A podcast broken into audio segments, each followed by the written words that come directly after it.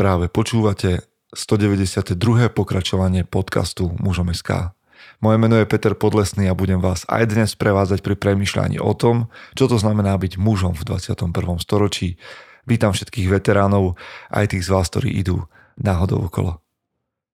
Dnes, skôr ako sa pustíme do rozhovoru, ktorý bol pre mňa inak veľkým povzbudením a znova aj takou skúškou, pretože rozhovor som nerobil už nejakú dobu, nejak z toho vzýšlo a mal som hlavu inde, nestíhal som zháňať hostí a podobne, ale verím, že obsah, ktorý sme vám prinášali, stal napriek tomu za to. Ale rozho- tento rozhovor bol pre mňa inšpiráciou. Musel som sa znova troška dostať do tej pozície nejakého dialogu a rozhovoru, ale verím, že vás to povzbudí rovnako ako to povzbudilo mňa a verím, že prídu aj ďalšie a ďalšie rozhovory a budeme znova aj v tomto konzistentný a pravidelný. Skôr ako sa k nemu teda dostaneme, Martin Valach, ktorého poznáte z článkov z mužom SK alebo aj z bratstva, ktorý do neho patríte, ma pozbudil k tomu, aby som vám povedal, lebo vždy vás povzbudzujeme a ďakujeme vám za to, keď nejakým spôsobom podporíte mužom SK.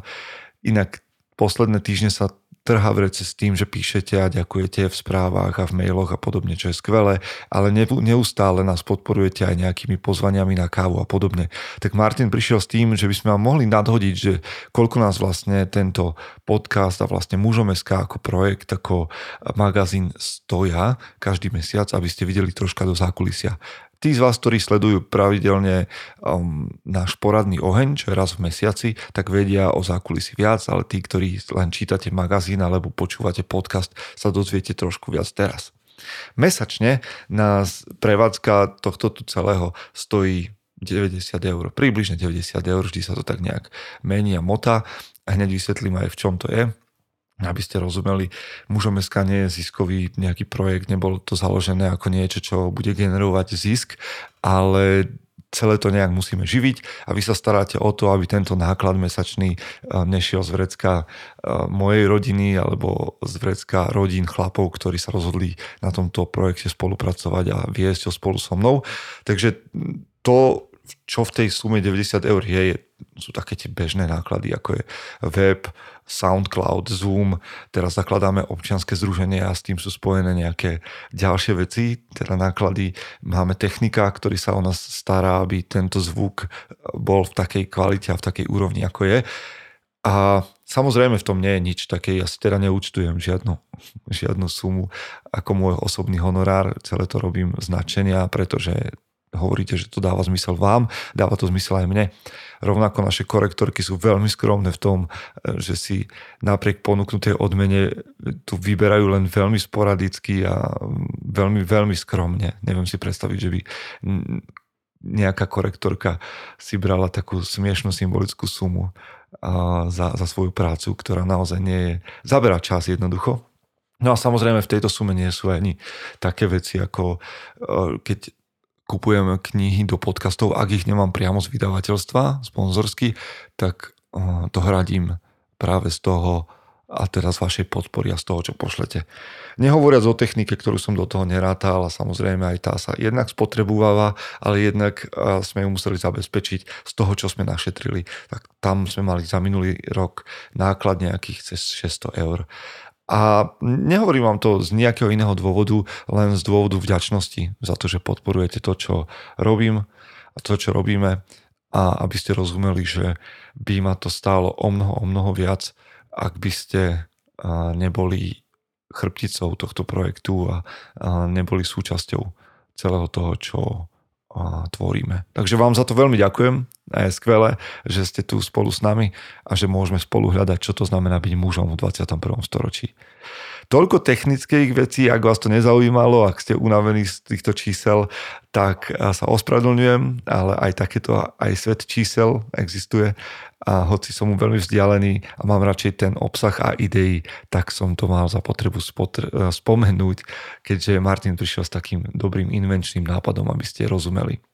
V každom prípade sme tu spolu, ideme premyšľať, ideme počúvať, je tu zvučka a smelo do toho. Chce to znát svoji cenu a jít houževnatě za svým. Ale musíš umět snášet rány. A ne si stěžovat, že nejsi tam, kde jsi chtěl a ukazovat na toho nebo na toho, že to zaviděli. Pôjdeš do boja som. Ak dokážeš sniť, nedať však sním vlád. Práci, taše činy v životě se odrazí ve věčnosti. Kde je vôľa, tam je cesta. Istý druh krásy. Zaslužte si své štíty! Priatelia, vítajte po zvučke a vy už viete podľa názvu, s kým budem hovoriť, ale kto to je a možno do hĺbky sa dostaneme až o chvíľu. Urobili sme si znova taký telemost medzi Košicami a tentokrát Liptovským Mikulášom a ja v podcaste Mužom SK vítam Mariana Ligdu. Serus Marian. Ahoj, dobrý večer. No, keby som mal ťa začať prekvap, teda keby som ťa mal začať predstavovať, tak by boli ľudia prekvapení tým, že jak dlho by to trvalo a nepovedal by som úplne všetko. A teraz, ja väčšinou aj tak dávam na začiatok priestor hostovi, ale spýtam sa to inak. Že keby sa teba niekto opýtal, kto je Marian Ligda, tak čo by si povedal? Vieš, lebo ľudia majú tendenciu, vieš, ľudia majú tendenciu ťa niekam zaradiť podľa toho, čo robíš, alebo podľa toho, čím si známy, ale čo by si ty o sebe povedal?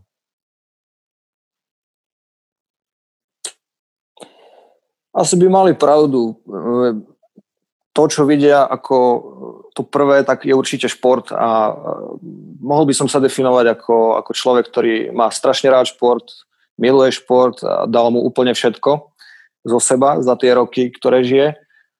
A potom e, by sa dali nájsť aj, aj nejaké iné veci, pretože ten šport to veľmi prekrýva a e, dosť ťažko sa to dá, nie že dohľadať, ale dohľadať sa to dá dnes už ľahko na internete, ale Mhm. je to tak dosť v úzadí a to je napríklad to, že ja som e, vyšiel zo stavebnej školy, čiže rád si kreslím a na základe toho som si založil aj nejakú firmu, kde si vytváram vlastné grafiky, vlastné dizajny a to sa snažím trošku umiestňovať či už do, do nejakých uh, suvenérových obchodov alebo si to ľudia môžu kúpiť na internete. Takže uh, som taký športovec, ktorý má rád uh, grafiku, ktorý sa rád zamyslí nad uh, rôznymi vecami. Fascinuje ma vesmír napríklad. Fascinujú ma uh, takí ľudia ako je Nikola Tesla a podobný, takže uh, myslím si, že uh, mám taký veľmi široký záber a sám seba neviem úplne definovať okrem toho športovca, že kam Aha. by som patril. Ale, ale to znie úplne tak, že pomaly renesančne, lebo chlap, ktorý sa zaoberá športom a medzi tým umením a baví ho technika, to je akože celkom, celkom taký akože celý človek úplný. Trošku Leonardo. Hej, ale počuj, že uh, ty si rodený Mikulášom Áno. a u chlapov to asi není problém prezradiť, že máš 40, nie? Budeš mať Jedna. 41. 41. No, 41 máš. A v tvojom veku uh, športovci zvyčajne už sú na dôchodku. A to u teba asi nehrozí momentálne. No, nechal som sa namočiť do takého niečoho, ako je sledge hokej. V dnešnej dobe sa to premenovalo, za posledné dva roky volá sa to parahokej, keďže mám nejaký ten úraz a už nemôžem uh, robiť veci úplne ako zdravý človek. Uh, takže nechal som sa namočiť do toho hokeja a je to celkom zaujímavé, pretože sa tam stretla neskutočná partia ľudí a sme tak rozdielni, až sme si fakt, že sadli všetci a aj keď nás je málo na ten hokej na Slovensku, tak dokážeme vytvoriť partiu, ktorá urobila neskutočné veci a zažila neuveriteľné príbehy pri tom športe, takže... No, toto chcem trošku vyťahnuť, lebo ty si to tak akože spomenul, no je to, ak som sa dobre, dobrý research spravil, tak 16 rokov vlastne si priputaný na vozík, hej? A to nejdem teraz hovoriť akože kvôli tomu, že, že teda z toho ťažiť nejaký veľký príbeh, ale vieš, čo mi napadlo dnes vo výťahu? Že ja viem o vašom úspechu v sledge hokeji a myslím si, že keby sme boli Slováci akože trošku taký, ja neviem, akože nejaký patriotickejší, povedzme, alebo ja neviem, tak už dávno by bol o príbehu toho vášho týmu sledžokejového film. Veď takých amerických filmov vidíš plno, že, že sa dajú dokopy nejakí, sorry, nejakí chlapi, ktorí nikdy ten šport nerobili, povedzme, ešte tej u vás, ktorí majú rôzne znevýhodnenia a podobne, a z nuly sú majstri sveta. Tak mi povedz... povedz no tam ešte nie sme. Ta, no dobre, tak ďalej, no, ale vieš, tak akože, ďaleko ale boli, ste, boli ste na majstrovstvách a skončili ste tam ktorí? Tak e, my sme sa práve v roku 2019 prebojovali z B kategórie majstrovstiev sveta po desiatich rokoch, odkedy slash hokej na Slovensku vôbec existuje, čo je veľmi mhm. krátka doba. A dá sa povedať, že za posledných 5 rokov to bol neuveriteľný progres a začali sme mať výsledky. Posledné 3 roky na tom bečku sme končili vždy do, do trojky, do tretieho uh-huh. miesta. A prví dvaja postupujú na, do kategórie A majstrovstiev sveta. V kategórii A hrá, hrá len 8 tímov, čo je o dosť menej ako medzi zdravými. Takže je veľmi náročné, aj obrovská konkurencia dostať sa tam v podstate sú tam všetky týmy profesionáli okrem nás a ešte povedzme jedného, dvoch tímov, takže to je, je, to naozaj, je to naozaj brutálne, pretože porovnávame sa s ľuďmi, ktorí tomu dávajú úplne všetok svoj pracovný čas, voľný čas, e, obetujú tomu mm, veľmi veľa. A Dobre, z tvojho pohľadu, z tvojho tak... pohľadu, lebo ty tomu rozumieš lepšie ako ja, je mm, sleď hokej a vaša možno úroveň hokejová kde je to v porovnaní povedzme s tým riadnym hokejom? Kde ste? Ste na nejakej podobnej úrovni, keby si to akože mal pomerať? Poviem to takto. Sedeli sme pred kvalifikáciou na Olympiádu pred pár rokmi, lebo už aj to sme zažili, ale nedostali sme sa paradoxne. Vtedy sme možno mali ešte lepšiu formu ako posledný, posledné majstrovstva e, B kategórie, keď sme sa dostali do A kategórie. Ale na tej, na tej, pred tou kvalifikáciou sme sedeli so Šatanom, na večeri a on tak nás sleduje určitú chvíľku, určitú dobu a potom nám povedal, že chlapi, ja, vás, ja vo vás vidím nás, keď sme my boli e, ešte takí tí nadšenci toho hokeja, kedy sme išli za výsledkami a všetko sa nám darilo a bola super partia. Takže uh, vtedy sa to tak uh, ako keby uh, naštartovalo, že, že hm, jednoducho my ten hokej robíme jednoducho pre radosť, nerobíme ho nejako pre peniaze, pretože tam nie sú peniaze, chodíme na Čechy hrávať a tak ďalej. Veľa hráčov a... A v Čechách sú peniaze v tomto? Nie, nie, nie. Čiže to je, vás len toľko... sú, peniaze, sú peniaze v zmysle tom, že uh, možno sú 1, 2, 3 týmy, ktoré dokážu vyfinancovať uh, ten hokej tak, že ľudia nemusia do toho vrážať vlastné peniaze. Ale nedostávajú za to žiadnej uh, žiadnu výplatu, ale nemusia si platiť, povedzme, cestovné, nemusia si platiť náradie, náčinie, nemusia si platiť lady. Občas si zaplatí napríklad nejaké to jedlo, ale ubytovanie je platené klubom. Takže uh-huh. je to tak na 99,9% platené alebo hradené. A ja mám šťastie, že hrám v takom týme v Zlíne. Sme 5-násobní majstri Českej ligy, takže akože sme v tom top týme, hej. Potom sú tie týmy niektoré na druhom konci, či už Karlové Vary, Sparta, České Budevice tie skončili, ale potom je ešte eh, Havížov, Olomouc, kde hrajú zase tiež Slováci. A tie už nemajú toľko financí, ako máme my, ale je to aj v tom, že sa aj tam stretla dobrá partia, dobrý manažment a dokážu naozaj eh, presvedčiť tých podnikateľov, aby tie nejaké peňažky k nám pustili a my im robíme radosť, pretože sa stretávame s generálnym partnerom každý rok na konci sezóny a ten je naozaj veľmi príjemný človek.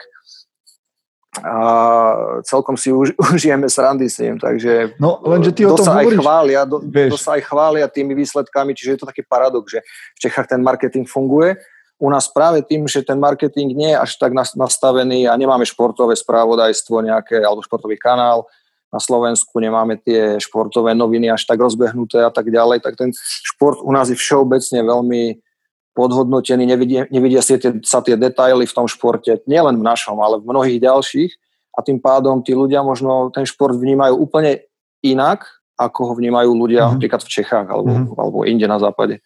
No, ty o tom hovoríš, tak ja aj tak vypichnem niekoľko vecí, ktoré ma na tom fascinujú, že dobre, tak štandardní hokejisti sú väčšinou väčši, asi na 99% eh, chlapi, ktorí začínali ako deti, 4-5 ročné Mhm. na, na ľade od, a drilovali ich rodičia ráno, večer na ľade a tak ďalej. Čiže je to niečo, čo je náplň ich života a je pre tých pár percent talentovaných, vyvolených a tých, ktorí drú, je tá liga OK, akože tam smerovali a tam prirodzene došli tým vývojom.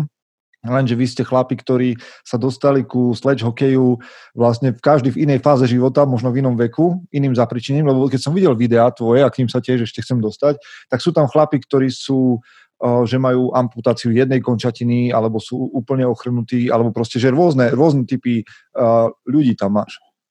Že teda, a to si hovorím, že koľko, 25-ročný, 30-ročný chlap sa dostane na ľad v živote, ja som si stále myslel, že vy sedíte na saniach, ktoré majú dva nože vedľa seba. Vieš, že ako na Majú, sankách majú, sa vezie. majú dva Ako to nože, je? ale na, na úzko. Majú dva nože, ale veľmi na úzko. Čiže ale je to ako jeden nôž v zásade. Hej. Dá sa povedať ako jeden nôž. Niektorí hráči si ich dávajú na širšie. Je to individuálne. Uh-huh. A ten šport sa vyvíja takisto aj v tomto, v tej, v tej technike, e, v tom, ako čo nastaviť. Takže e, každý to má inak a je tam obrovský progres za posledných 5 rokov opäť. Takže No povedz čo mi, máš tam- máš tam tie sane? A Máš tam tie sane, tam sú proste tie dva nože, povedzme, a ty máš dve hokejky v rukách? áno, A s nimi čo? mám dve hokejky. V, tak tie hokejky vyzerajú na jednej strane ako štandardná hokejka na tej čepeli, Aha. A tá horná časť je v podstate osadená hrotmi, ktoré keď ich držím za čepele, tak hrotmi sa vlastne odrážam od ľadu, ktoré tie hroty sa vďaka tomu zaboria do ľadu a ja môžem e, vytvárať ten pohyb, lebo e, keby tam hroty neboli, tak e, ostaneme stáť na mieste, lebo sa tu šmíka. Jasné. Takže ale, ale je, to, je tento sledge hokej kontaktný, či nie? Sú tam bodičky? To si neviem predstaviť. áno, to je práve to, že, že hokej je jeden z troch športov jediných pre nás, ja hovorím kriplov, ak budem to Okay, slovičko opakovať, tak sa tomu nečudujte, je to slovičko, ktoré používa na všetko, na kripel vozí, kripel lyžu, kripel sánky, takže všetko je takto kripel. A je to jeden z troch športov, ktoré sú kontaktné. Je ešte basketbal, ktorý je veľmi kontaktný, je ešte rugby, ale v rugby uh, môžu hrať iba kvadro, kvadruplegici, tam je to definované počkaj, presne počkaj, počkaj, počkaj, počkaj, počkaj, počkaj, počkaj. To si A ešte sme potom na hokeji a hokej tam, tam hokej je tým špecifický, že na hokeji nie sú kategórie postihnutí. To znamená, ako si vravel, že sa stretávame jednonohy, bez nohy alebo s postihnutím miechy, po zlomení na chrbtice väčšinou alebo nejakých chorobách.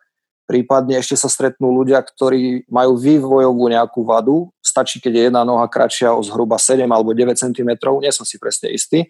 A už ten človek môže v podstate byť zaradený medzi nás do parahokeja. Takže tu sa stretávajú ja, ja berem beznohých alebo jednonohých ľudí alebo týchto s vývojovými vadami za ľudí, ktorí sú zdraví oproti nám. My máme naozaj okay. ten postih dosť vážny, pretože tým, napríklad ja si necítim, necítim zadok uh, na, na tie tlaky, na tie dotyky, čiže neviem presne Aha, s tým detail, vyvažovaním, hej? detailne presne určiť alebo precítiť to, čo robím. Čiže uh-huh. robím to, tak dá sa povedať, že intuitívne na rozdiel od ľudí, ktorí majú tie amputácie. No a samozrejme narazím aj na ten vek, takisto je do toho, ide do toho vek, pretože ak by sme sa bavili, koľko len zo, zo Slovákov, z reprezentantov, je nás zhruba 12 až 15, keď ne, neopomeniem chalanov, ktorí s nami chodia na tréningy, ale nechodia na turnaje, pretože nemajú tú výkonnosť dostatočnú, ale na oplátku zase sú veľmi radi, keď môžu prísť na tréning a zahrať si s nami. Tak uh, uh, z týchto ľudí, z 15, môžem povedať, že možno dvaja, traja pričuchli k hokeju. Ja som pričuchol k hokeju, keď som mal zhruba, zhruba 7 alebo 9 rokov. A tak som hrával hokej chvíľku ako, ako dieťa, možno nejakú sezónu, ale tým, že som lyžoval, tak som na to nemal toľko času. A ešte Matej Opa, ktorý tiež ako dieťa sa mu stal úraz, tak e, ten hrával hokej, ale z ostatných chalanov možno, že si išli niekde zahrať na, e, na nejaké jazero s kamarátmi, ale určite nehrávali hokej nejako cieľene alebo, alebo nejako, nejak, nejakom klube. Takže uh, tí ostatní sa relatívne, dá sa povedať, museli učiť všetko od nuly. Oni nevedeli, čo je offside, oni nevedeli, čo je icing, uh, oni nevedia, čo je... Dodnes majú mnohí problémy pochopiť um, tú podstatu tej hry. Ono, tá hra, ako vraví zase náš uh, kolega hokejista z Čiech, z klubu, tak je strašne primitívna a je to pravda, hej, ono hodia nám kus gumy a my ako gladiátori v tom, sa v tom ringu sa naň vrhneme a ideme niečo robiť. Ale má to svoje pravidlá nejaké a keď tie pravidlá človek pochopí, tak tá hra je naozaj jednoduchá a človek si ju užije, lebo ak človek nevie, čo má robiť, kde má byť a tak ďalej, tak chytí, chytí paniku alebo stratí strašne veľa energie. A už to nie je, nie je to hokej, ale je to taká mot, motaná, hej, ako keď mm-hmm. chytíme much, muchy do flaše a zahrkáme kusňou a potom to tak vyzerá. Takže Ale... my sme sa všetko učili od, od, od píky, hej, aj ja takisto som hrával ako dieťa, čiže pre mňa tiež nebol ten hokej uh, až, až hneď, že vlastne by som dol, sadol som si na sanky, jazdil som, to bolo fajn, to z lyžovania mi to šlo, mal som rovnováhu, ale musel som tiež pochopiť určité pravidlá, určitý systém, čo kedy, ako mám urobiť, kedy napádať, kedy brániť, kedy uh, ako zakončovať a tak ďalej. Čiže to sme sa museli všetci učiť od nuly a preto nám to trvalo zhruba 3 roky, kým sme sa dopracovali k tomu, aby sme si mohli zahrať aspoň to, tú B kategóriu majstrovstiev sveta. No, vieš čo, ty hovoríš o tých veciach úplne tak bežne, lebo pre teba je to bežný normál. Ja tu, mne tu vybuchuje hlava pri každom tvojej, každej tvojej druhej vete. Jedna vec je, že určite sa dnes pôjdem na YouTube pozrieť, že čo to znamená, že paraplegici hrajú uh, rugby? Čo, akože len tak mimo... Kvadru, kvadruplegici. Kvadru, kvadruplegici. Okay. Kvadruplegici sú tí, ktorí majú ešte aj uh, postih, uh, oni sú väčšinou po úraze miechy, uh-huh. uh, v hornej časti od, od krku po uh, zhruba skoro, skoro po hrudník tej hornej časti a vtedy je postihnutie nielen, že majú nohy postihnuté, že nemôžu chodiť, ale aj ruky sú veľmi také, také mlandravé alebo plantavé, alebo ako to nazvať. Jednoducho nemajú jemnú motoriku a sú veľmi radi aspoň s tým, keď môžu s tými rukami hýbať. Niektorí zase majú trošku lepšie ten postih, že vedia aspoň chytiť loptu a tak. Dokonca hrajú, uh, hrajú to aj ľudia po amputáciách rúk to mňa samého šokovalo a to odporúčam vidieť.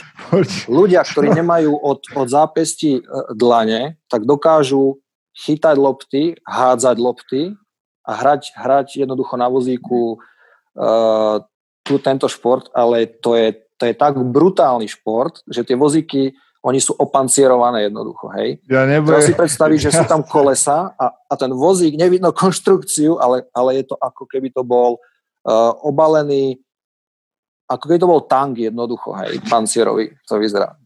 Ale sa zrážajú, búchajú. Toto je, na mňa, toto je na mňa moc, toto je na mňa moc, ale OK, OK. Uh, uh, poďme trošku zase k tebe, že teda Ty si znova len mimochodom vymenoval všetky možné športy, ktorým, ktorým si pričuchol v živote a ja viem, že do tej 25 si robil futbal, hokej chvíľku, robil si na profesionálnej takmer úrovni zjazdové lyžovanie, bol si inštruktor lyžovania a x ďalších vecí a ani po úraze si vlastne neprestal. 9 mesiacov po úraze takom rozsahu, ako máš ty, sa postaviť na, ty hovoríš tomu, že kripl lyže? Kripe líža, áno. Tak to je podľa mňa, povedz mi, v čom si ty iný chlap ako x ďalších, alebo prečo ty si po 9 mesiacoch mohol toto robiť a x ďalších ľudí, ktorí sú po úraze, to tak mentálne nedajú. Kde je rozdiel? Som potom túžil. Uh-huh. Mal som proste tú chuť urobiť to a mal som ten pocit, že je to prirodzené ísť na ten sneh a ísť si zaližovať. A jednoducho trošku sám sebe ukázať, že, že som späť, že môžem žiť tak ako predtým. A mm, opäť sa stretnúť s tými priateľmi na tých horách, pretože uh, ja som bol veľmi dlho po úraze ako keby na samotke, prípadne s ľuďmi, s ktorými som, ktorých som nikdy nevidel, uh, či už v Liberci priamo v nemocnici, alebo potom v Kováčovej uh, na rehabilitácii, čiže ja som sa po šiestich mesiacoch vrátil domov a bol som strašne rád, keď som sa opäť mohol dostať na tie hory, kde boli ľudia, ktorých som poznal veľmi dlho, ktorí boli aj mojimi dlho, dlhoročnými priateľmi, takže mm. to bolo to také hlavné. No a pre, pre mňa bolo v tej, v tej dobe lyžovanie všetkým a naozaj som cítil, že tam potrebujem byť na tých horách, znova dýchať ten vzduch, znova byť s tými priateľmi a, a spojiť sa s tou prírodou, lebo ja som taký prírodný, prírodný človek, to, ja musím chodiť do prírody. Počúvaj, ty nie si prvý z, eh, z Liptovského Mikuláša, mám tam uh, z okolností naozaj, že odtiaľ dobrých priateľov, ktorí sú lyžiari a tak ďalej a, a toto máte tam v tom Mikuláši vy nejak spoločné, že tú lásku k tým horám, čo sú dookola a k tomu lyžovaniu a vôbec to, to cítiť z vás silné, ne? Naša generácia bola vychovaná v prírode a bola vychovaná von, aby sme žili von. Uh-huh, uh-huh. Vtedy neboli telefóny, vtedy neboli, neboli televízie veľké, ale čiernobiele, malé, malé budky, boli, nebol internet. Ťa to tak ani nebavilo tam sedieť pred tou drevenou budkou. No.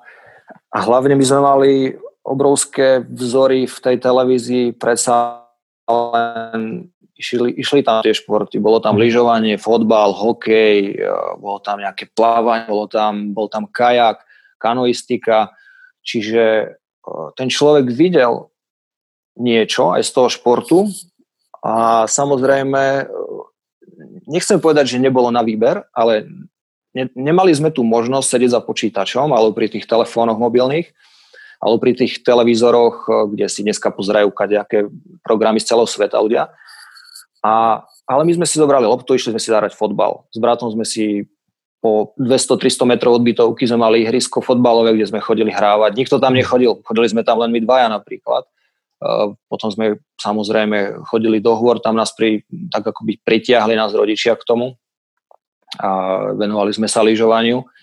A to lyžovanie, ja si myslím, že to, čo to každého človeka chytí. To mm-hmm. neexistuje podľa mňa človek, ktorý by v určitom okamihu života nemal chuť sa spustiť po tom snehu, to je jedno, či na stránkach, boboch, alebo, alebo si zaližovať, zasnowboardovať a trošičku zažiť tú srandu, pretože ten sneh je niečo výnimočné, nemáme ho tu tak, tak dlho počas roku a mm, tie naše hory sú krásne, dajú sa využívať presne na, na tieto športy, potom skrenský alpinizmus takisto dnes láka ľudí a e, my to máme z mesta všade blízko do hor. Uh-huh. Ja sadnem na, na, do auta a som za 15-20 minút, či už v Demenovskej doline, alebo dokážem ísť do Žiarskej doliny, alebo do Račkovej doliny, prípadne na Štrbské pleso, tam no inak, za nejakých toto... 40 minút. Čiže ja mám všetko blízko, hej, dá sa povedať. A to je to obrovské, tá obrovská výhoda a, a čo, čo by človek mal iné robiť? Mňa doma nebaví sedieť napríklad, ale ja si zoberiem, ja zoberiem psa a idem sa prejsť vonku, hoci kedy vyvetrať hlavu, lebo ja keď doma sedím 3 dní za počítačom, že musím pracovať, tak uh, strácam výkonnosť pracovnú a samozrejme začínam mať určitý typ ako keby depresie, normálne som si to odsledoval.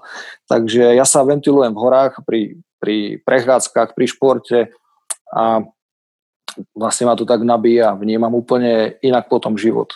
No toto je jedna z vecí, ktorú akože mám k tebe tak nejak prilepenú, že tá vášeň a láska k športu, k pohybu ti zostala, veď nakoniec aj v tom sledge hokeji si to dokázal. Minimálne v tom, tak ja viem, že keď sme telefonovali spolu, ty si mi hovoril, že si kapitán družstva.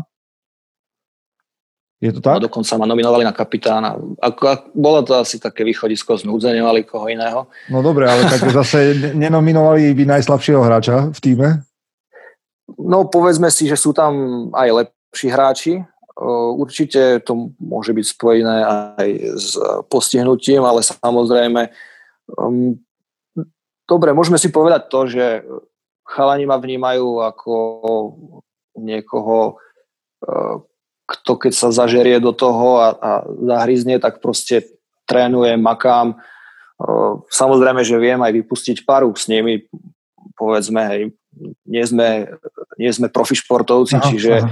môžeme sa priznať, že máme aj kadejaké žúrky, srandy, ale preto sme proste výnimoční ako partia, hej. A tak našli, našli si chalani niekoho, na koho to tú ťažobu toho kapitánstva hodili, pretože no, byť kapitánom nie je vôbec sranda. To, to, to, to mi povedz, no a to sa chcem spýtať, lebo akože viesť chlapov, akože viesť tým, aby si udržal nejaký drive, aby si aj to, že niekto vypení a tak ďalej vedel vyriešiť ako kapitán, je jedna vec medzi chlapmi, ktorí majú bežné denné starosti. Hej.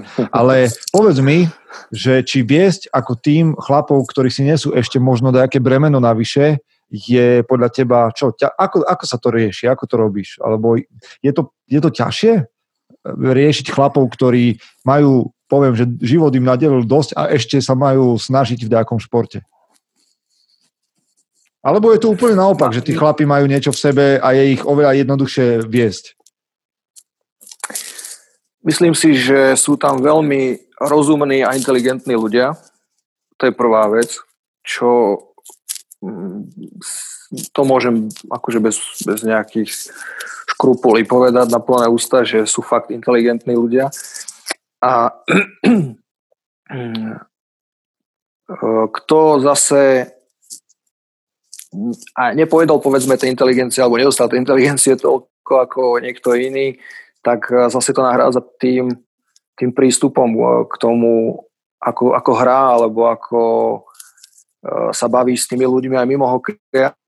Máš, máš pocit, že je niečo, čo tých chlapov spája? Tak mentálne? Určite. Určite. Určite a je veľmi zaujímavé, že e, keď sme napríklad na nejakých tripoch, tak si chalani spolu sadnú, hrajú karty, hrajú rôzne hry, všetci, všetci dohromady. E, je to naozaj, niektorí tam idú, priznajme si, oddychnúť si od rodiny, uh-huh. lebo je náročné byť, e, byť mužom v rodine a starať sa o deti, o, o mnoho starostí a chodiť do práce a popri tom ešte hrať hokej, takže idú si oddychnúť na ten hokej a iní ako ja, ktorí rodinu nemajú. Uh, ja som to bral veľmi vážne na začiatku ten hokej a strašne som chcel, aby boli výsledky, lebo som vedel, že tí chalani na to majú a oni na to trošku aj kašľali, tak si to zľahčovali a tak ďalej. Ale naraz sme sa dostali ako keby na takú nejakú vlnu a, a aj keď si niekto niečo zľahčí, tak už to neberieme, či už ja, alebo ďalší, že uh, je to niečo strašné. Dobre, má ten pocit, že bude trénovať tak, tak bude trénovať tak. Snažíme sa ho trošičku podpichnúť a naviesť uh, nejakými srandičkami alebo niečím takým pod kožu, čo ide, aby začal trošku viac makať.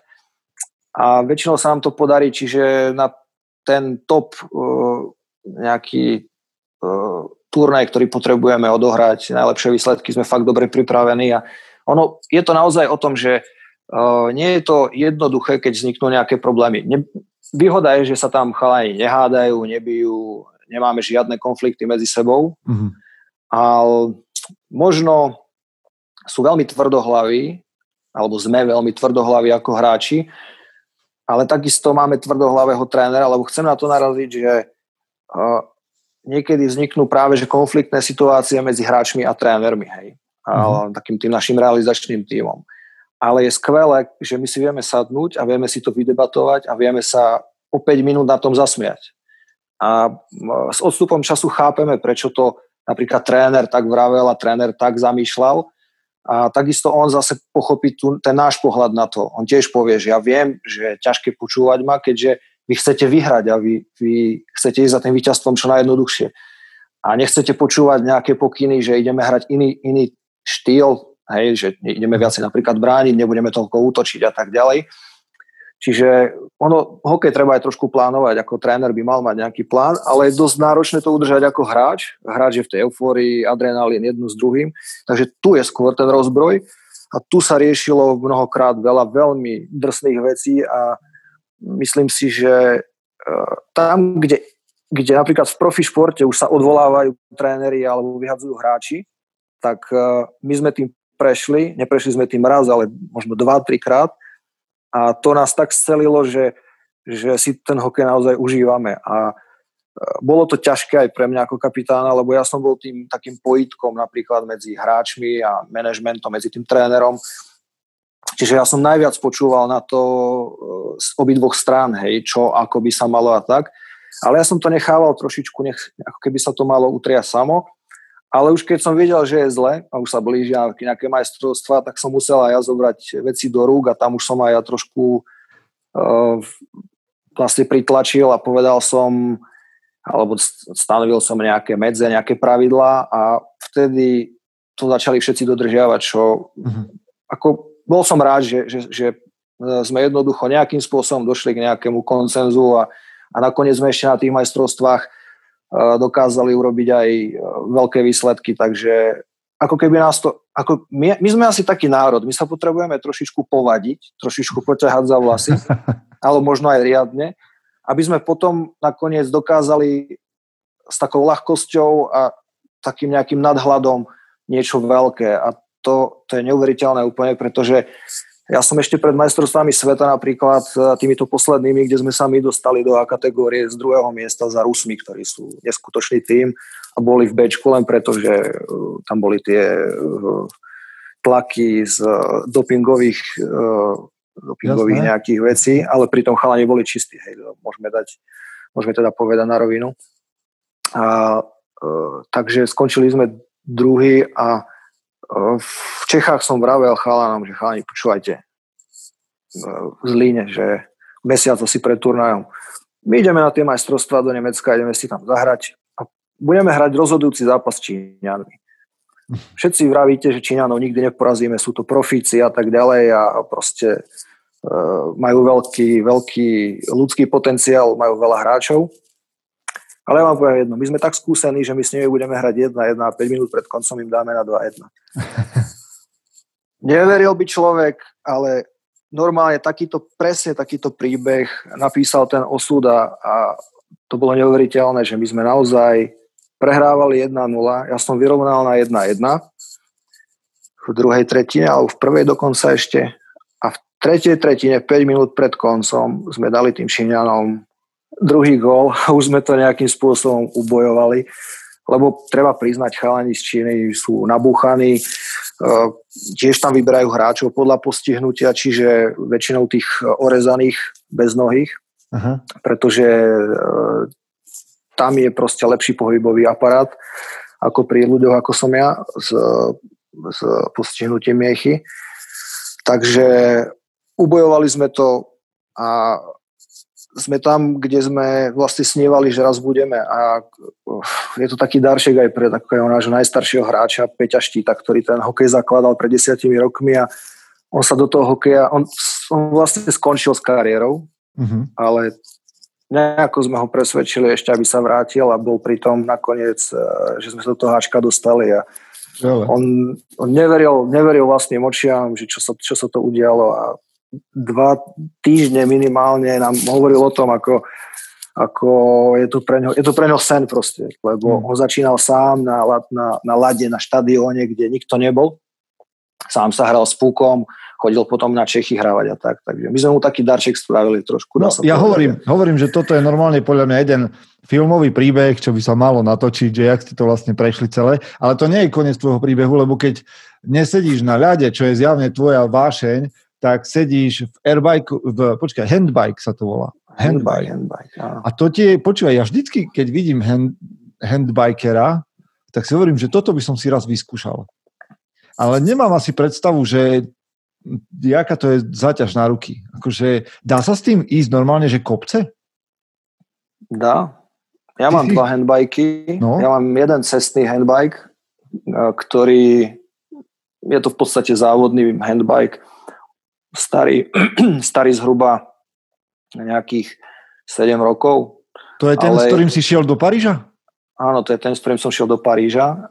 Dnes už e, sú trošku iné parametre na tieto cestné závodné handbajky. Zadné kolesa sú menšie kvôli bezpečnosti v zákrutách a tak ďalej a s jazdom najmä. Takže ja mám ešte ten starší typ, ale to je jedno, lebo dá sa na tom dobre voziť, ja na preteky nechodím, ja vyhľadávam skôr také dobrodružstva, čiže keď idem na tej ceste a berem tento, tento handbike, tak ten nemá žiadnu elektriku, nič a e, ja som na ňom prešiel práve, keď som išiel do Paríža, e, najdlhšiu etapu som mal 164 km.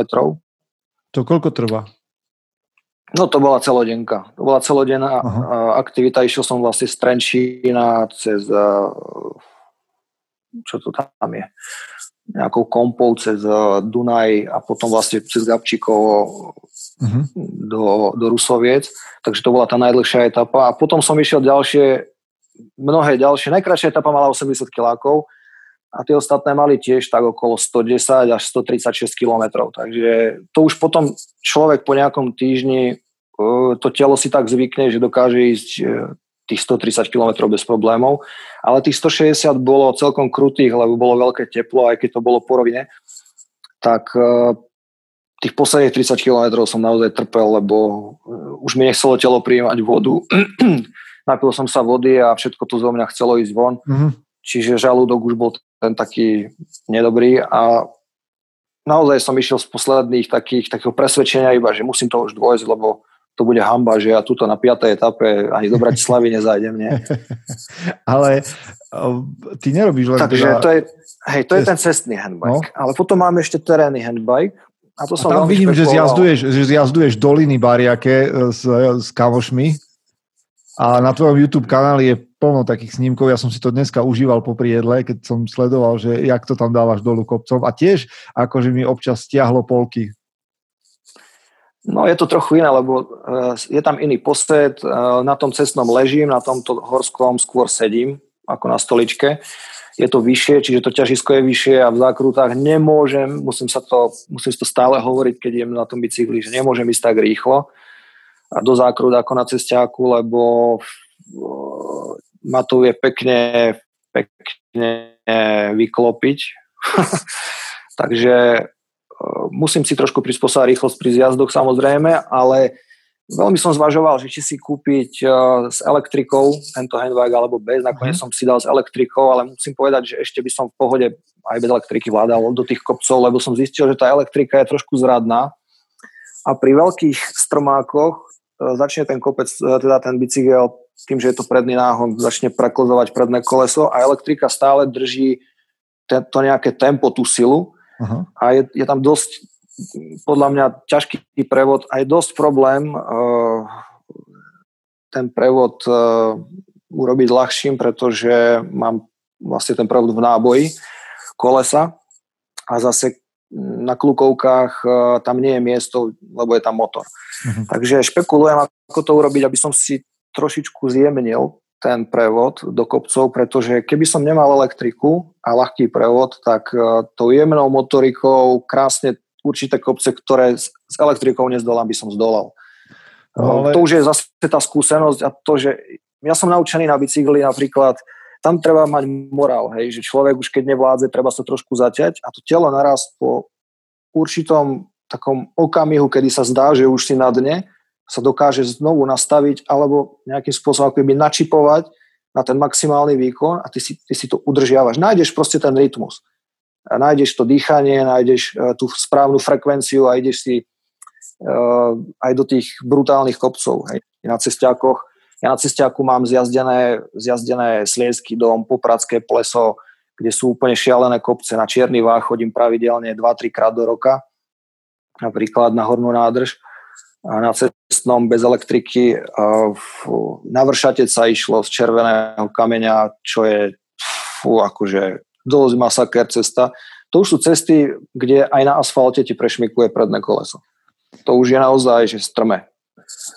Vieš čo, ja keď toto 14, počúvam, 18, 20%. Ja keď počúvam toto všetko, čo ty si absolvoval, vieš, a teraz si predstavujem aj seba veľakrát, ale aj mojich klientov, lebo pracujem ako osobný tréner, alebo chlapov, ktorí nás teraz počúvajú, ktorí majú x výhovorí, prečo nechce sami dnes, nevládzem, toto ma boli, hento ma boli. A ty človek, alebo ľudia okolo teba, ktorí majú nejaký postih, by mohli akože nadávať na osud, bla, bla, bla, všetky tie keci. A, a, a proste mákáš, drieš ako, a hovoríš o tom, ako keby to bola tá najnormálnejšia vec vo vesmíre tak len chlapom, ktorí nás počúvajú, že chlapi, ak náhodou zajtra príde k tomu, že sa ti nechce, alebo že vonku je o 2 stupne menej, ako by si čakal, tak skúsi spomenúť na to, o čom sme dnes hovorili, lebo inak ja to neviem popísať. No, Marian, jedna z tých vecí teda, že, že bicykluješ a, a, a proste ťa, zatiaľ ťa nič nezastavilo. Inak, keď si hovoril uh, na jednom videu o tom, že ja som si to aj neuvedomil, že ty ideš vlastne v horách, teda ideš po horskom chodníku nejakom, alebo aj po turistickej ceste nejakej na tom handbajku a že ty máš pety nízko a že musíš dávať pozor na kamene, aby si nezlomil petu, to mňa akože striaslo pri tej predstave, že vlastne akože ty to ne, nemus, nemusíš cítiť a ešte si niečo vylomíš tam. Uh, teba strašne musí e, baviť ten adrenalín. No, tam som skôr naháňal chlapov, aby mi neušli títo zdraví, lebo tí mali plno péra odprúžené a ja tu mám hardtail. Špekulujem tiež, ako urobiť aspoň na zadné kolesa tlmenie, ale neviem, že či chcem rozrezávať ten bicykel. Ale nebolo by to zlé, no na druhú stranu. Trošku by bol ťažší, už teraz je ťažký, ale bol by ešte ťažší. Ale e, ide o to, že mm, tým, že máme nohy položené uh, zhruba na úrovni zadku a ten je, ja neviem, koľko centimetrov to môže byť, 15-20 cm nad zemou, ale to koleso, keď sa vlastne zatáča, tak ono sa naklápa, nakláňa. Mm-hmm. A tým pádom, a tým pádom tá peta vždycky na, na jednej strane ide vždycky nižšie Aha. a tam na tom videu z toho vážca bol také dosť zradné, ten, nebolo to moc vidno na, na kamere, ale uh, boli tam také skaly, ktoré trčali z cesty ako špice. Uh, takže mal som trošku strach, že by som mohol chytiť petou, lebo boli ako keby vyjazdené trošku aj tie kolaje autami. A no, pri tých rýchlostiach, keby som to trafil určite, by som si zlomil petu, to je 100%. Mám s tým skúsenosti na hokeji, že keď človek kolmo narazí do, do mantinelu vo veľkej rýchlosti, tak jednoducho celé to telo sa zastaví v okamihu, ale jednoducho tam ten náraz, ten náraz tých, tých piet, tým, že sme my tam upú, úplne uputaní alebo priputaní naplno na doraz, tak je, tam nemajú kam povoliť nohy, takže mm. väčšinou povolia pety, hej, tie chodidla, lebo to je ako keby človek na vystreté nohy dopadol, dopadol. z neviem akej výšky, takže ja už som si takto dvakrát zlomil pety na hokej. A to ma naučilo zase nerobiť určité pohyby alebo pod určitým uhlom nema, nesmiem ísť naplno proti mantinelu. to je dobrý, keď... to je, neísť oproti na mantinelu naplno je dobrý typ podľa Záleží od toho, ako sú mantinely budované, či je ten spodný, tá spodná časť, kde je ten žltý pás, či je to za tým betón, alebo je to voľné. No. Je tam veľa, veľa vecí, ale záleží od toho, či som v súboji. Ak som v súboji a idem naplno a vieš, ako dávaš si bodíček, to sú veľké sily, trošku ťa to vyosí, tá koordinácia pohybu sa stratí a bum, a je to tam. Takže... Ja som, akože o to, okolo toho vlastne, ako športuje, že milión vecí, ktoré mi napadajú a nemáme čas prebrať všetky. Baví ma, dnes som videl váš tréning, videl som tam chlapov boxovať oproti sebe, čo je podľa mňa dobrá príprava na hokej. A premýšľal som nad tým vďaka tebe, že vlastne, OK, ste úspešní hokejisti, ale neviem, či máte tú respektíve si myslím, že nemáte jeden štadión, ktorý by bol prispôsobený pre hráčov vášho typu, že by tam boli bezbariérové šatne, záchody a podobné záležitosti. Čiže no, váš máme to tak, máme to asi tak, že máme jeden jediný štadión na Slovensku, ktorý dva roky dozadu sa prebudoval v Dolnom Kubíne, ktorý splňa všetky tie parametre, aby sa tam mohli organizovať aj, aj medzištátne podujatia. To znamená, že majú, mám prispôsobené mantinely, a vyjazdy zo striedačiek a na trestnú lavicu pre nás mm-hmm. vlastne uh, hokejistov, čiže nemáme tam ten schodík. Hej, sme zarovno s ľadom a pekne z toho ideme tak, že v plnej rýchlosti letíš na striedačku. Okay. A zase z druhej strany, z druhých dvier vychádza druhý hráč. No, to človeka nenapadne štandardne, akože no, toto ale, by sa riešiť. Ale dávam tam veľké ale a dúfam, že to bude počúvať niekto kompetentný, lebo ja do toho už dosť kopem dlhé roky a trošku si pripadám ako taký podpichovač a rozvraťák, ale stále, stále pripomínam, že nemáme dostatočne prispôsobené šatne, či už toalety, či už sprchy, ja sa do sprchy na štadióne nevojdem bohužiaľ do žiadnej na vozíku, lebo to sú staré sprchy z 80 90 rokov, keď bol budovaný štadión. A toalety sú tiež také, že vozík dostáva zabrať cez tie zárubne a sa tam musíme vytáčať. Je to proste neprispôsobené. Ale e, takisto aj vchody, hej, nemáme tam žiadne sú tam ešte staré drevené dvere s vysokou zárubňou, čiže celkom vtipné na vozíku s taškou cez to prechádza a tak, tak nám musia pomáhať ľudia no. občas. No, čiže je to také, e, ale zase vychádzame z ťažkých pomerov a práve na tom sa smejeme, že hrávame z, v tom Ačku už teraz hrávame s hráčmi, ktorí majú úplne všetko typ top, je postarané o nich neuveriteľne a my dokážeme aj v ťaž, z ťažkých podmienok vlastne hrať ten, tú úroveň nejakú podobnú, nie úplne tú istú samozrejme, ale podobnú.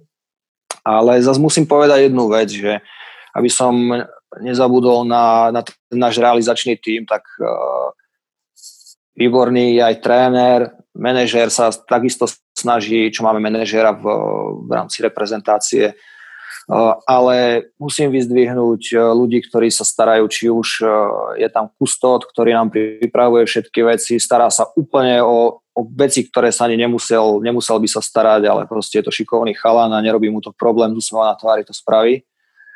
Takže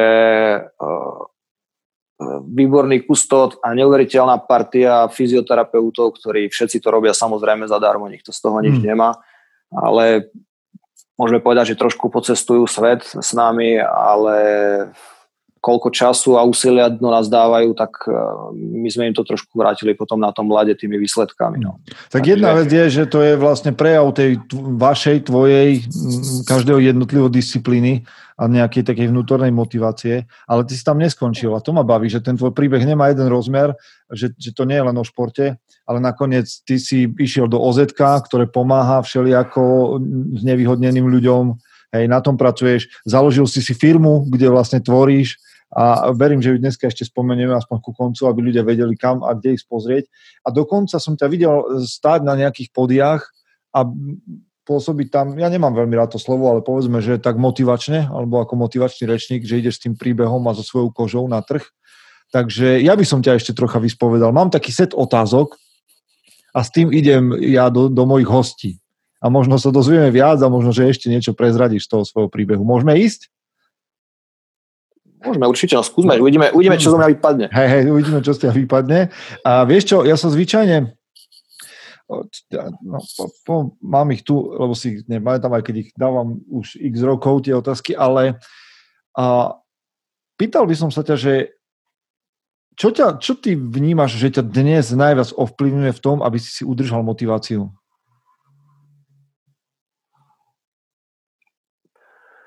Asi ja sám.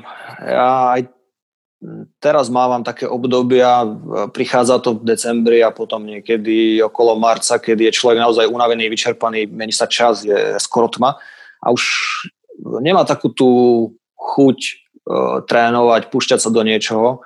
Teraz duplom, keď je táto doba taká, aká je, že máme aj s tým športom problémy vôbec športovať, takže mali sme nejaké výluky, skoro dva mesiace a človek človek trošku priberie, už potom na tom lade to aj cíti, že to tak nefunguje.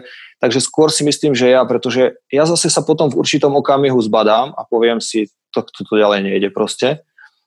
A opäť, e, opäť vrhnem, alebo ako keby automaticky roz, si rozplánujem ten deň, bez toho, aby som si to písal niekde, tak si to tak nastavím, že si nájdem ten čas na to, aby som aby som napríklad e, športoval, aby som e, dokončil prácu, ktorú chcem dokončiť a tak nejako sa znova naštartovať, lebo to je ako keď e, taký, tak, taký, taká, taký parník, ktorému dochádza para a mm.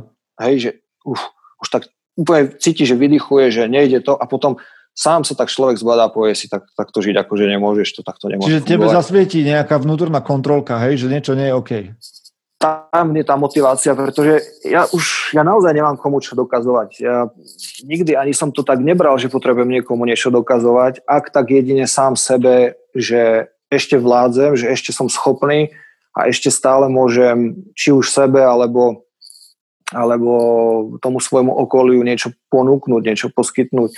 Ja by som chcel, aby, akože mám takú túžbu, aby, aby všetko, čo robím, to je jedno, či šport, prácu alebo charitu, aby to nejakým spôsobom zanechalo nejaký, nejakú stopu, nie že sa bude na mňa spomínať, ale aby ľudia, ktorí prídu po mne, aby začali, alebo teda pokračovali v tých veciach, aby to nejakým spôsobom zvelaďovali a aby si medzi sebou pomáhali, pretože mm. to je jediná cesta, ako my môžeme ďalej pokračovať a ďalej napredovať, aby sme si my komunitne alebo tak možno aj trošku širšie, ak je tá možnosť e, nejakým spôsobom pomáhali, podporovali sa. Takže toto, toto mňa tak nakopne a nakopávajú ma aj potom tie spätné veci od tých ľudí, hej, že mi povedia, že, že som, som strašne rád, že som ťa stretol, lebo mi to pomohlo vtedy a vtedy, lebo som bol na tom tak a tak. A to, to mňa nakopne, lebo ja sa vtedy tiež veľakrát som sa cítil, že som vyhoretý ako keby alebo na dne. A to si tak povie človek, že stálo to za to, stálo to za tú námahu všetku a ideme ďalej a ideme to a ideme znova, znova sa do toho pustiť na Super. Teraz iná otázka, trošku taká ľahšia a jednoduchšia. Máš niečo, čo si si kúpil za posledných 6 mesiacov a urobilo ti to radosť a vieš, že, to je, že ťa to nejak pozitívne ovplyvnilo? Kúpil som si trenky. Trenky? Merinové teraz. Počúvaj, od koho Merino trenky si si kúpil? Tu môžeme aj reklamu robiť, lebo nikto nás neplatí za nič. Tak ak chcete lacné trenky, podľa mňa, tak Decathlon jednoznačne. Lebo Ale Merino? Tak, to je 100% no, jasné, Merino? 100% Merino, je tam 2% elastánu akurát. Aha. Ja aby boli trošku naťahovacie, lebo so 100% merino mám niekedy problém, že ma hryzie. Keď mám ponožky, že 100% merino, tak si len, že á, radšej. To necítim, ja to necítim. To neviem. Hry, hryzenie od pása dole necítim. Tak. Do tak toto je... Takže som si kúpil trenky, kúpil som si spotky nové, lebo už mám jedné, ale kúpil som si ešte, dokonca dvoje som si kúpil. Nie, dvoje trénok som si kúpil jedny spotky a jedno tričko som si kúpil. Tak uvidím, že či ma bude hry, som zvedavý. Uh-huh. Ale čo mám dlhý rukav, tak ten je úplne fajn. Ten som, s tým som spokojný. Čiže v Decathlone si to kúpoval? V Decathlone za dobrý no. peniaz. 13, 13,90 alebo tak nejako. Parádna kúpa, parádna kúpa. Uh, dobre, iné niečo. Máš nejaké obľúbené zlyhanie vo svojom živote? To znamená zlyhanie, ktoré ťa v konečnom dôsledku posunulo? Tak to bude asi ten úraz. Aha. Preto Dá sa, to, dá, sa to... s tým, dá sa s tým žiť tak, že si povie, že á, že dobre, však v pohode. No mám obdobia, kedy je to so mnou samým ťažké, lebo ono to nie je ten úraz len o tom, čo, čo vidia ľudia, že je to o tom, že človek nechodí, nedostane sa cez schody a tak ďalej. Ale potom je tam ešte tá vec, že to telo nefunguje ani zvnútra tak, ako by malo. Hej. Uh-huh. Nefunguje, čo sa týka termoregulácie od pása dole potom dobre. V podstate už potom celé telo nefunguje dobre, termoregulácia. Nefunguje, nefunguje to vyprázdňovanie tak, ako má. A toto si myslím, že je taký boj niekedy uh, s tým svojim telom a s tým, s tým uh, vlastne životom, pretože tam musí človek strašne veľa robiť takú tú logistiku, ako čo časovo si to navrhnúť nejakým spôsobom, hlavne keď cestuje. Ale takže ten úraz si myslím, ale zase na druhú stranu mi otvoril zase nové, nové cesty, nové možnosti a možno spravil zo mňa ešte, ešte, ešte o nejaký stupeň lepšieho človeka z takého toho vnútorného duševného pohľadu. Mm-hmm. Lebo si tak uvedomujem, ja nie som materiálne založený absolútne, ako mám veci na prácu, hej, počítač mm-hmm. kvalitný som si kúpil, aby som mohol na tom strihať videa, aj tú kameru samozrejme. Ale napríklad foťák mám od roku 2005 a už plánujem od roku 2010, že si kúpim nový a nekúpim si. Ako stále funguje. Tak Tomu sa hovorí dlhodobé plánovanie, 10 rokov. Aho. A, a pritom s tým robím, hej, s tými vecami, pretože ten marketing treba robiť v rámci, v rámci roboty a tak ďalej. Ja robil som predtým aj filmy a fotky robím, ktoré sa predávajú po rôznych portáloch na webe a tak ďalej. Takže uh, taký široký záber, ale, ale naozaj uh, ten úraz, ten úraz to, to, mhm to bola taká podľa mňa taká facka, ale možno aj pozitívna facka. Bolo to drsné na začiatku, ale myslím si, že sa to tak utriaslo, že dnes eh, dnes zase ťažím z toho, čo som do toho všetko vložil, tú energiu, ten čas a to úsilie, aby som sa ako keby v tom živote nestratil, alebo nebol taký, taký ľahkovážny sám voči sebe, lebo veľa ľudí si myslím, že sú ľahkovážni sami voči sebe, keď sa im stane úraz, ja viem, že je to ťažké, prešiel som si tým a, a vďaka mojim kamarátom, ktorí ma ťahali za uši na začiatku, som sa veľmi rýchlo dostal e, na, ten taký, na takú tú pohodu, na takú nejakú vlnu, ktorá, na ktorej si teraz ja idem. Super. Aj keď, aj keď veľakrát spadneš z tej vlny, tak zase príde druhá vlna. Ono to je stále hore dole, to má každý človek v živote, takže Jasne. to je asi tak. ty si povedal, že nie si nejak zvlášť materiálny človek, ale aj tak sa opýtam, čo, je, čo považuješ za najlepšiu investíciu? A nemusí to byť priamo o peniazoch, môže to byť o čase, o energii. A čo je pre teba dlhodobo najlepšia investícia, ktorú robíš? Do samého seba. Vzdelanie, určite mm, trošičku si nájsť ten čas na, na zamyslenie sa nad samým sebou, nad, eh, nad tou takou duševnou stránkou, a spomaliť jednoducho. Treba, lebo ten svet nás ženie do, do enormnej rýchlosti, do nejakých materiálnych vecí a tak ďalej. Čiže toto, toto je pre mňa také strašne dôležité. A do toho ja investujem si myslím dosť veľa úsilia, aby som si ten čas našiel na, na veci. Práve uh, dlho som už nečítal knihu žiadnu, ale ale to už by sa tiež mohlo zmeniť. Mám teraz zase s tou novou prácou, je to také, že som rád, keď niečo nečítam, lebo tá práca je práve o tom, že veľa píšem a, a veľa sa debatujem s ľuďmi o ich problémoch a snažíme sa nájsť nejakú cestu. Čo to je za prácu? Je to tajomstvo? Tajomstvo to nie je, ale vzhľadom na to, že tá stránka, dneska som na ňu klikol, nefunguje, kde by to malo byť celé a my už pracujeme pol roka, je to taký projekt na 3 roky Aha. v rámci paralympijského výboru. Nesmieme to menovať, pretože sú na to nejaké eh, pravidlá, tým, ano, že je to z eurofondov a Dobre, dobre. Ďalej. Tak... Takže, ale je to o tom, eh, že to pomáha sa ľuďom so zdravotným postihnutím eh, vlastne tak ako keby začať, začať v tom novom svete, lebo je to nový svet úplne. Uh-huh vlastne začať nejakým spôsobom žiť, eh, zháňať si prácu, využívať nejaké eh, možnosti na príspevky, na, na športy a tak ďalej. Čiže dobre, ukázať im tu, vieš, ukázať, minimálne je dobre vedieť, že, že sa chystá nejaký nový, nový projekt. Tak ono to tu je. My sme takí piloti, ktorí to nejako majú rozbehnúť a nie je nás málo, tak uvidíme, že eh, či to bude po nejakých troch, štyroch rokoch ďalej fungovať a či sa náhodou nevytvoria aj, lebo to by bol cieľ, alebo mal by byť, byť cieľ, aby sa vytvorila nejaká e, normálne pracovná pozícia, možno aj skrz štát, e, ktorá by bola možno na nejakom úrade práce alebo kde, alebo na sociálke, kde by tí ľudia mohli prísť, ale bolo by to úplne mimo, mimo týchto inštitúcií, ale mohlo to byť nejako zastrašené štátom a vlastne by to fungovalo ako taký poradný orgán, lebo myslím si, že veľmi náročné práve po úraze, lebo každý to máme inak. To je jedno, či ti otrhne ruku, nohu, alebo či máš e, nejaký iný problém. Je veľmi ťažké nájsť informácie o lekároch, o, o vlastne tých úradných veciach a takisto o nejakých športoch, ak by si chcel robiť. Takisto zamestnanie je náročné e, nejakým spôsobom e, si nájsť alebo začať podnikať napríklad. Ľudia nevedia, ako začať. Pritom vedeli by, čo majú robiť, akože čo, že chceli by možno niečo robiť, ale nevedia, ako začať. Takže mm. tak my sa s týmito vecami no. tak trošičku potýkame a, a, a tým ľuďom sa snažíme trochu pomôcť. Super, znie, znie to veľmi dobre. A ideme, poďme ďalej. Mám jednu takú otázočku, ktorú veľmi rád dávam chlapom a je to taká zvláštna otázka, no ale možno by sme sa viac e, dozvedeli v, to, v tejto otázke od tvojej priateľky, ale predsa len. Máš nejaký, máš nejaký zvyk alebo takú že absurdnú vec, ktorú miluješ a možno ľudia okolo teba alebo tvoja priateľka nad tým krúti hlavou, že nerozumejú tomu?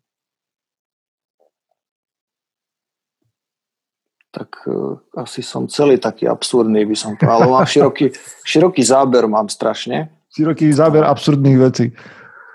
Ale mo- áno, mohlo by sa to aj tak nazvať, uh, lebo naozaj niektoré veci sú už možno za takú hranu pre zdravého človeka logiky, že prečo to vôbec ten kripel robí tak, alebo tak, alebo onak, alebo prečo vôbec to robí. Uh, Napadne ti jedna vec, ktorá, ktorá je taká, že, že tvoja priateľka hovorí, že, že nechápe? Myslím si, že by sa to dalo definovať na viaceré veci, ale možno, že také, čo ma hneď teraz napadlo, lebo myslím si, že to tak teraz ide k, tým, k tomu hokeju, čo sme sa bavili, mm, tak je to, že asi sadnem po štvrtok po obede, pod večer sadnem do auta, upalujem do Zlína na tréning, hodinu a pol si zahrám hokej a, a o polnoci upalujem naspäť domov zase. Dve a pol, Koľko, tri hodiny. koľko ti trvá cesta? Dve a pol, keď sypem v lete, ale to je fakt, že extrém. To dúfam, že nepočúvajú policajti. Čiže Ale tak si chodím- chcel povedať, chcel si povedať, tri, chcel, chcel si povedať 3,5. A 3 hodinky, 3, hodiny je už také veľmi kľudné tempo. Tie 2 a 3 čtvrte hodiny to zhruba trvá. Keď je večer, že je tma, nechodia auta, tak a, tie 2,5 sa dajú ísť. Čiže 2,5 ty hodinky. stráviš 5 hodín na cestách, aby si si hodinu a pol zahral. No, každý štvrtok 7 rokov, OK, okrem leta. No. OK. Výborné, výborné. Tak to som začíname, začíname, v- začíname v septembri a, a končíme v, v koncom marca v podstate. Takže asi tak. No. A Počúvaj, idem, idem potom- jednu takú otázku, idem jednu takú otázku, že štandardne sa to pýtam inak, ale teba sa opýtam, ak sa k tomuto podcastu dostane člo, mladý muž, mladá žena, to je jedno, ktorý je na vozíku. Uh, a čo by si mu povedal ty zo svojej pozície, že ktoré odporúčanie alebo aké reči svojho okolia nemá počúvať? Môžem ti pomôcť? Toto to je určite to? nech. Toto je základ, lebo ja mám, ja mám definované a všetkým vravím, tlčím ich po rukách, pomôžem ti, potlačím ťa, tak eh, proste mňa to vytáča, lebo zatiaľ som schopný fungovať samostatne. A ja hovorím stále takú vec, že spýtajte sa, eh, ale nepýtajte sa to často, tí, čo ma poznáte. Hej. Keď prídu noví ľudia, tak samozrejme na nich nie som nejaký zlý, ale na tých, ktorí ma poznajú a ktorí sa to dookola pýtajú, alebo ktorí sa nespýtajú a začnú mi pomáhať, že ma tlačia, alebo ja neviem čo. Ono je to tak, ideš cez obrubník, väčšinou nejakým spôsobom ho vyjdeš, hej, keď nie je príliš vysoký. Ale keď ťa niekto zo zadu, možno je to podvedomé, sa snaží, že ťa ako reflexívne, že, lebo ty to dáš na zadné kolesa, hor, vlastne tie predné vyhodíš hore a ty si rozbehnutý ešte k tomu a vlastne vyhupsneš sa na, na ten obrubník. A on ťa nebodaj nejako potiahne, drgne alebo tak, ty stratíš ten balans a môže ťa, môže ťa proste vyvaliť. Veľakrát sa mi stalo, že to bolo na tesno, alebo dokonca som aj spadol. A takže toto, toto je taký základ, snažiť sa všetko robiť, čo sa len dá uh, sám, pretože tam človek zistí, že dokáže neuveriteľné veci. To je prvá vec. Druhá vec je, že sú potom veci, pri ktorých treba, aby im človek pomohol a to sa netreba zase hambiť uh, si tú pomoc popýtať. Mm. Majú ľudia, máme osobných asistentov, máme uh, ľudí, ktorí nám radi pomôžu, takže nie je s tým problém, ale netreba to zneužívať, treba sa naozaj naučiť uh, čo najviac vecí robiť akoby svoj pomocne, lebo to dá to taký iný impuls do života a trošku človek naozaj uh, žije tak nezávislo, dá sa povedať. Mm-hmm. Takže toto je také, taká podstata. A mám takú príhodu z toho, rýchlu, krátku. Daj. E, kámoš, čo vyrába vozíky v Prahe, čo aj ja jazdím na jeho vozíku, tak on mal takú príhodu, že išiel v Prahe po ulici a nevedel výjsť na obrubník. A on je veľmi zdatný pri tom a fakt, že šikovný človek. A tak niekto za ním išiel, nejaký človek a tak sa ho pýta, pane, pane, môžu vám pomoci? A on sa tak nasrdeno otočia a hovorí, jo, dejte mi peníze. no to nie. Takže, A hneď si to ten človek rozmyslí, či chce pomôcť. takže také akože vtipná vec. Na jednej strane je to možno, možno je to také nepríjemné, drzé z nejakej strany, ale na druhú stranu uh, možno treba trošku nechať tých, tých kriplov aj vytrápiť. Ono, nie, nie je to nič zlé, keď sa tí ľudia potrápia. Naučia sa napríklad, spadneš z vozíka, no tak sa naučíš naň výjsť aj sám. Čo keď náhodou sa ti to stane, kde nebude nik, hej, tak sa musíš na ten vozík vedieť dostať sám. Ako je to, je to veľmi náročné uh, pre mnohé postihnutia, lebo každý to máme inak, ale, ale dá sa to. Každý si myslím, že to dokáže. No, takže Super, to by som díky. sa... Ináč absurdita je ešte, ešte. K tej No, absurdite ma napadlo. Ježiš, No daj. ja, nemám na, ja nemám na vozíku brzdy celý život. Tých 16 rokov. Lebo Počkaj. každý vozičkár má normálne, keď zastavíš a nechceš, aby si sa hýbal, no tak si dáš brzdičky. A ja brzdy nemám. A Lebo? toto sa mi veľa ľudí čuduje. Prečo nemáš brzdy? Vyhráva ten, kto nebrzdí. No. Nie, ja som na tým nikdy nejako nerozmýšľal. Dostal som taký vozík, respektíve kúpil som si vozík, na ktorom neboli brzdy, no tak jazdím bez brzd. Vyhrám, ak to nie brzdí. Dobre. Ale už sa, ma to, už sa ma to aj sám výrobca pýtal, že prečo nemám tie brzdy, lebo on na začiatku tiež jazdil bez brzd a potom si tie brzdy po rokoch začal montovať na svoj vozík a povedal, že to je lepšie. No ale ja tvrdím, že aj bez tých brzd sa dá fungovať úplne v pohode. Zjavne. A zjavne ťa to drží vo väčšom strehu. A No, predsa len také chvíle. je to predposledná, v zásade predposledná otázka a tá je, lebo si vymenoval desiatky vecí, ktoré robíš, ktorým sa venuješ a tak ďalej, ale čo robí Marian Ligda, keď je toho na neho už veľa? Že, že si zahltený a nesústredený alebo proste unavený. Kde je tvoj ventil? Príroda. Jednoznačne príroda. Ísť niekde do lesa, máme tu na nejaké cesty, na Liptove, asfaltové, kde ja sa dostanem bez problémov do hovor, bez toho, aby tam pobehovalo príliš veľa ľudí a mám tam ten svoj kľud, mám tam tú svoju chvíľku, takže, takže sa to dá určite takýmto spôsobom a uh, mával som chvíle, chvíle alebo roky, kedy som veľa čítal. A teraz som sa toho trochu zase vzdal, lebo som začal robiť iné veci v práci a mali sme aj predtým veľa hokeja, veľa športu, ale teraz zase veľa, veľa práca zožere času, mm-hmm. Lebo berem to tak, myslím si, že celkom vážne, na rozdiel od možno iných, iných ľudí, ktorí sú v tom projekte. Ale tak to je ten základ proste, že príroda a ne, nebojím sa zobrať aj nejakú knihu do ruky. Prečítal som už ako dieťa vlastne celú povinnú literatúru, takže mm. na základnej aj na strednej škole. Takže ja mám stovky kníh sčítané a je to tiež celkom zaujímavá vec, lebo človek sa dozvie divy. Posledná otázka, ktorú mám, je, že vieš, ten náš magazín a vôbec to, čo sme založili, sa volá, že mužom a tým chceme povedať, že je to určené mužom a že rozmýšľam o tom, čo to znamená byť mužom. Čo to podľa teba znamená byť mužom? Vieš, sa hovorí, že toto je chlap na pravom mieste. Máš, máš ty taký nejakú definíciu osobnú?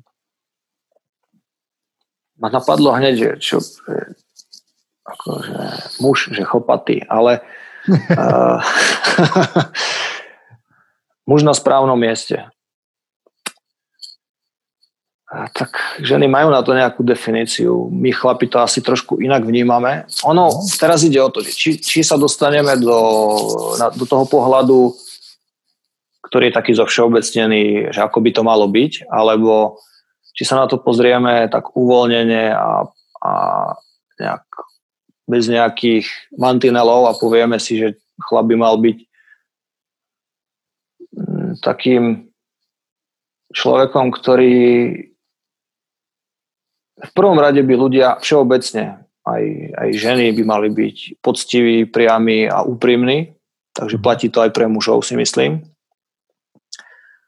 A od toho sa potom odvíjajú ďalšie veci, lebo keď je človek vychovaný od malička, aj muž vychovaný od malička ako chlapec na tieto dobré veci a dobré návyky, tak sa mu to prenesie potom do dospelosti aj do staroby a zase to môže posunúť ďalej ďalšej generácii. A to je to dôležité, aby tá mladá generácia potom tých starších mužov počúvala a vyslýšala si tie dobré, aj tie zlé veci, aj tie hrozby, aj tie, tie rady jednoducho a vzala si to k srdcu, lebo mám pocit, že toto sa stráca a všetci si idú tak bez hlavu za svojím, takže muž by mal byť, mal by počúvať, mal by mať aj svoj názor, ale mal by vedieť správny moment rozoznať, čo je to správne. Mm-hmm.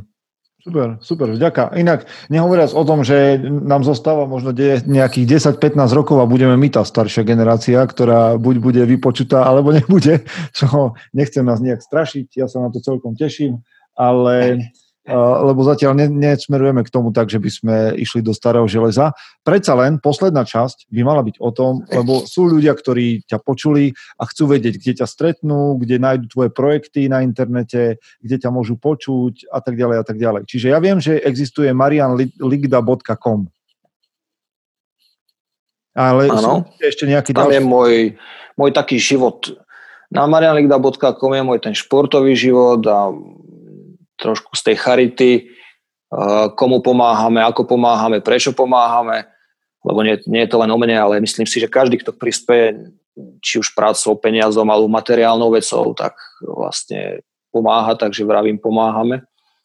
A je tam ešte niečo aj z tej mojej práce, maličko ohľadom fotenia a nejakého videa, ale to sa zase smeruje len k tomu športu, dá sa povedať.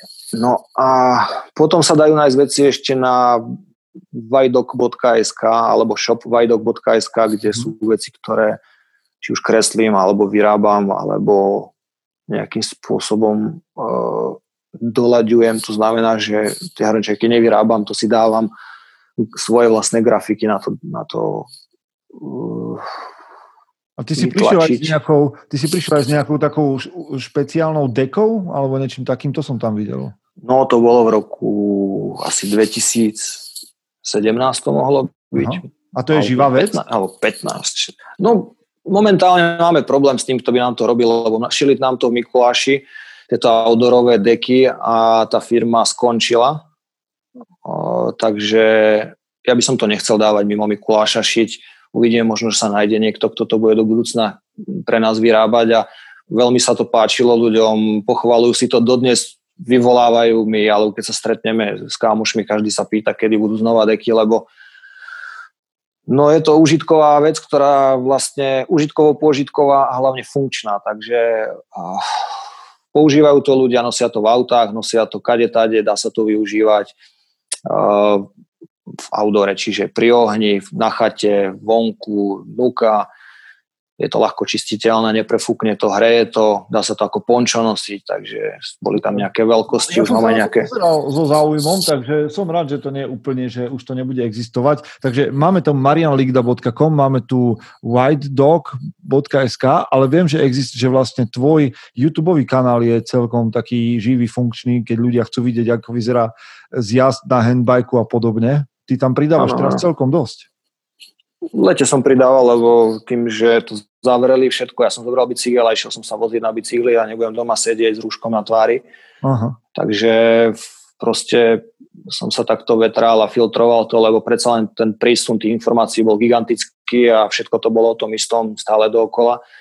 Takže zobral som bicykel a chodil som sa voziť e, do prírody Takže som trošičku niečo potočil a to som dal, dal na internet. Berem to tak, že ja určite na YouTube zarábať nebudem. Nie som YouTuber a ani nemám tú tendenciu byť YouTuberom, ale ak ľudia chcú, môžu si nejakým spôsobom eh, brať odbery odo mňa a možno, že zo mňa spravia YouTubera, ja neviem. No mne sa Ale páči ne, tá tvoja ne... séria Žijem na max, čiže ja už to sledujem a odporúčam aj ďalším chlapom, aby, aby sa pridali aj. a pozreli si, ako to vyzerá, aby si zažili a možno, že to natchne ďalších e, sa pozrieť na, na ten svet športu tvojimi očami, lebo naozaj vidieť hokej z tejto pozície a z tejto výšky nie je vôbec štandardná záležitosť. A dobre, to je, asi, to je asi všetko, čo sme, teda keby som mal s tebou prechádzať všetko, čo robíš, tak tu sedíme ešte ďalšiu hodinu, ale kto vie, možno, že sa ešte stretneme pri nejakej udalosti, akcii, ktorú bude mužom robiť, takže už sme niečo nadhadzovali a, a možno sa to podarí, takže nechcem predbiehať, ale Marian, v každom prípade ti veľmi ďakujem za tvoj čas večerný. Ja ďakujem za túto možnosť, za ponuku a za to, že sa trošku dozvedia ľudia o nových veciach možno pre nich. Hej, ja sám som sa dozvedel o nových veciach a viem, že ešte dnes nejdem spať, lebo idem si pozrieť niekoľko vecí, ktoré sú tu spomenul. Takže tak. Marian, veľká vďaka ešte raz. Prajem ti príjemný zvyšok večera a úspešný týždeň. Podobne všetkým pekný večer a nech sa darí. Chce to znáť svoji cenu a ísť houževnate za svým. Ale musíš umieť snášať rány a ne si stěžovat, že nejsi tam, kde jsi chtěl a ukazovat na toho nebo na toho, že to zaviděli.